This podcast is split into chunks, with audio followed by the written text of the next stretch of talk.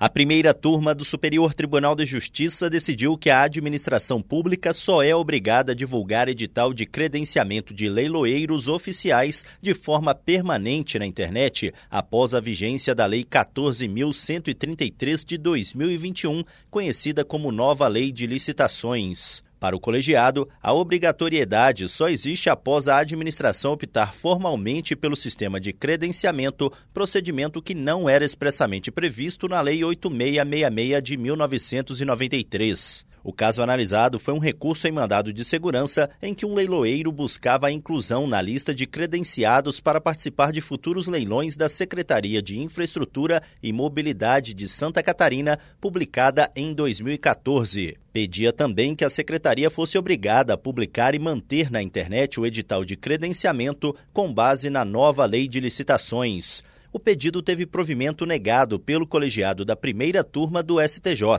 A relatora, ministra Regina Helena Costa, apontou que não haveria como obrigar a administração a publicar o edital de chamamento na forma pleiteada pelo leiloeiro, não apenas porque o cadastramento só passou a ser obrigatório após a Lei 14.133 de 2021, como também porque o órgão público é competente para decidir, com base em critérios de conveniência e oportunidade, sobre o tipo de procedimento licitatório a ser realizado e sobre quem será o responsável responsável pela condução de eventual leilão, se um servidor designado ou um leiloeiro. Do Superior Tribunal de Justiça, Tiago Gomide.